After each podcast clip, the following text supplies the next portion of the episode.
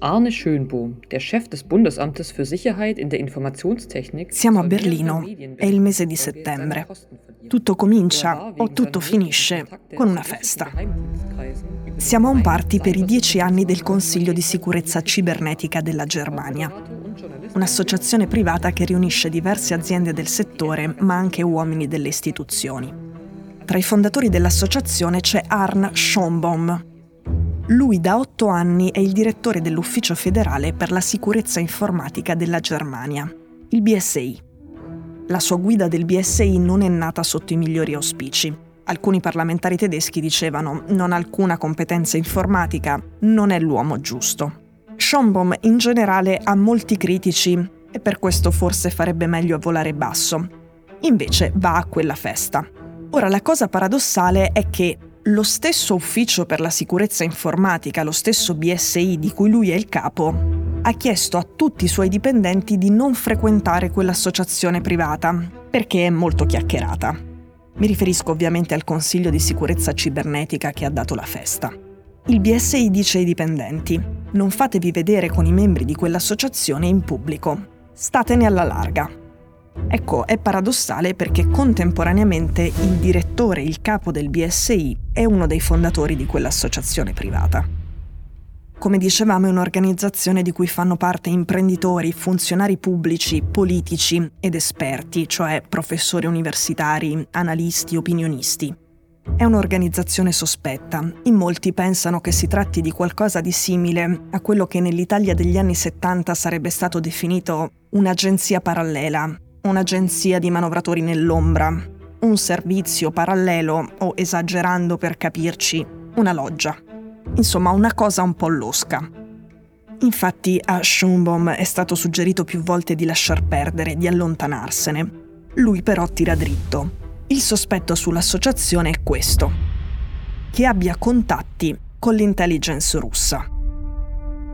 Così ieri, mentre Putin bombardava la capitale ucraina colpendo anche il consolato tedesco a Kiev, è arrivata questa notizia.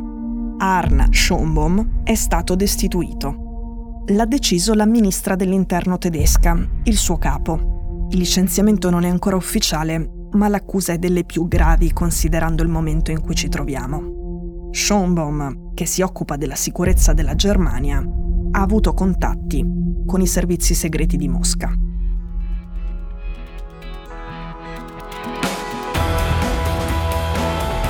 Sono Cecilia Sala e questo è Stories.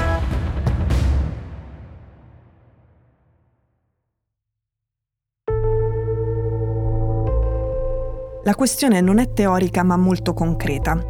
Prima ci sono stati sabotaggi dei gasdotti con cui venivano riscaldate le case dei tedeschi, il Nord Stream 1 e 2. Poi c'è stato il sabotaggio delle ferrovie tedesche. Aveva paralizzato il traffico dei treni nel nord del paese la Germania è stata colpita nelle sue infrastrutture strategiche, che sono gli obiettivi naturali della cosiddetta guerra ibrida. Ne abbiamo parlato la settimana scorsa nella puntata che si chiama La guerra del gas sotto al mare. Le indagini sono ancora in corso, ma i sospetti delle autorità tedesche vanno in una direzione precisa, il Cremlino. Per Berlino i sabotaggi sono, e cito testualmente, colpi di avvertimento, fatti dalla Russia e diretti alla Germania per il sostegno che fornisce all'Ucraina. Nella guerra ibrida conta il danno materiale, ma conta parecchio anche l'effetto psicologico. Sentirsi fragili e impotenti, colpiti nell'economia per destabilizzare la politica. Far sentire chi governa meno saldo al potere, mentre la rabbia dei cittadini aumenta. Adesso la Germania si scopre in balia di attacchi che potrebbero arrivare anche da una mano interna al paese, dentro le proprie istituzioni. In questi casi non c'è solo da tenere a bada un funzionario sospetto, ma anche il rischio di un'isteria collettiva tra chi comanda, che sarebbe un altro fattore di destabilizzazione di un paese democratico. Per esempio, nel caso del sabotaggio del traffico dei treni, a destare l'allerta è stato il fatto che i cavi delle ferrovie sono stati tranciati in contemporanea nello stesso momento sia a Berlino che in Nordreno-Westfalia, cioè a 443 km di distanza. Anche qui, come avevamo detto per i gasdotti, non può essere stato un evento naturale e non sembra proprio che possa essere stato un caso. Infatti il generale tedesco Breuer, riferendosi alla Germania, ha parlato di una situazione nella quale non si è completamente in pace e non si è neanche realmente in guerra. Appunto, una situazione ibrida. Adesso, questi attacchi di solito venivano sventati dal BSI, però in questo momento il capo del BSI è appena stato allontanato a causa dei suoi contatti con i servizi segreti di Putin. Ieri, subito dopo la notizia del suo allontanamento, sono emersi parecchi particolari su questo Consiglio di sicurezza cibernetica, su questa associazione privata. Li ha scoperti e li ha rivelati un giornalista satirico tedesco. Praticamente tra i membri del consiglio che ha dato la festa c'è Protelion, un'azienda per la sicurezza informatica di Berlino. Ma Protelion sarebbe una filiale di un'azienda cyber russa fondata da una ex spia del KGB una ex spia dei servizi segreti sovietici che si chiama Andrei Chapchaev. Questo Chapchaev è stato decorato da Putin in persona. Funzionava così. Protelion offriva dei software di sicurezza informatica ad aziende ma anche a politici tedeschi, spacciandoli come software sicuri dal punto di vista della sicurezza nazionale, perché erano software made in Germany. In realtà il software arrivava dalla casa madre russa ed era della ex spia sovietica. La ministra dell'interno tedesca ha detto che la partecipazione di Schombaum alla festa sospetta è stata la goccia che ha fatto traboccare il vaso. E con questa frase si capisce bene che i problemi e i sospetti venivano da lontano. Ormai però il danno è fatto e per l'Ufficio di Stato per la sicurezza informatica della Germania il futuro è complicato e questo è un problema.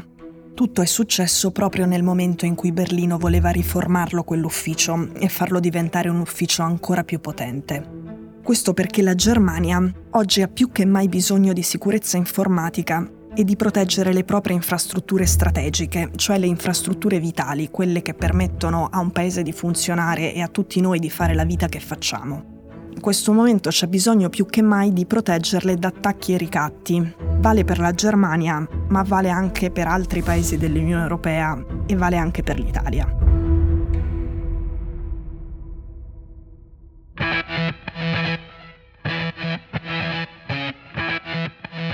Stories è un podcast di Cecilia Sala prodotto da Cora Media. La cura editoriale di Francesca Milano.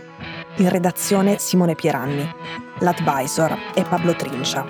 La producer è Monica De Benedictis. La post-produzione e il sound design sono di Cosma Castellucci. La sigla e la supervisione del suono e della musica sono di Luca Micheli.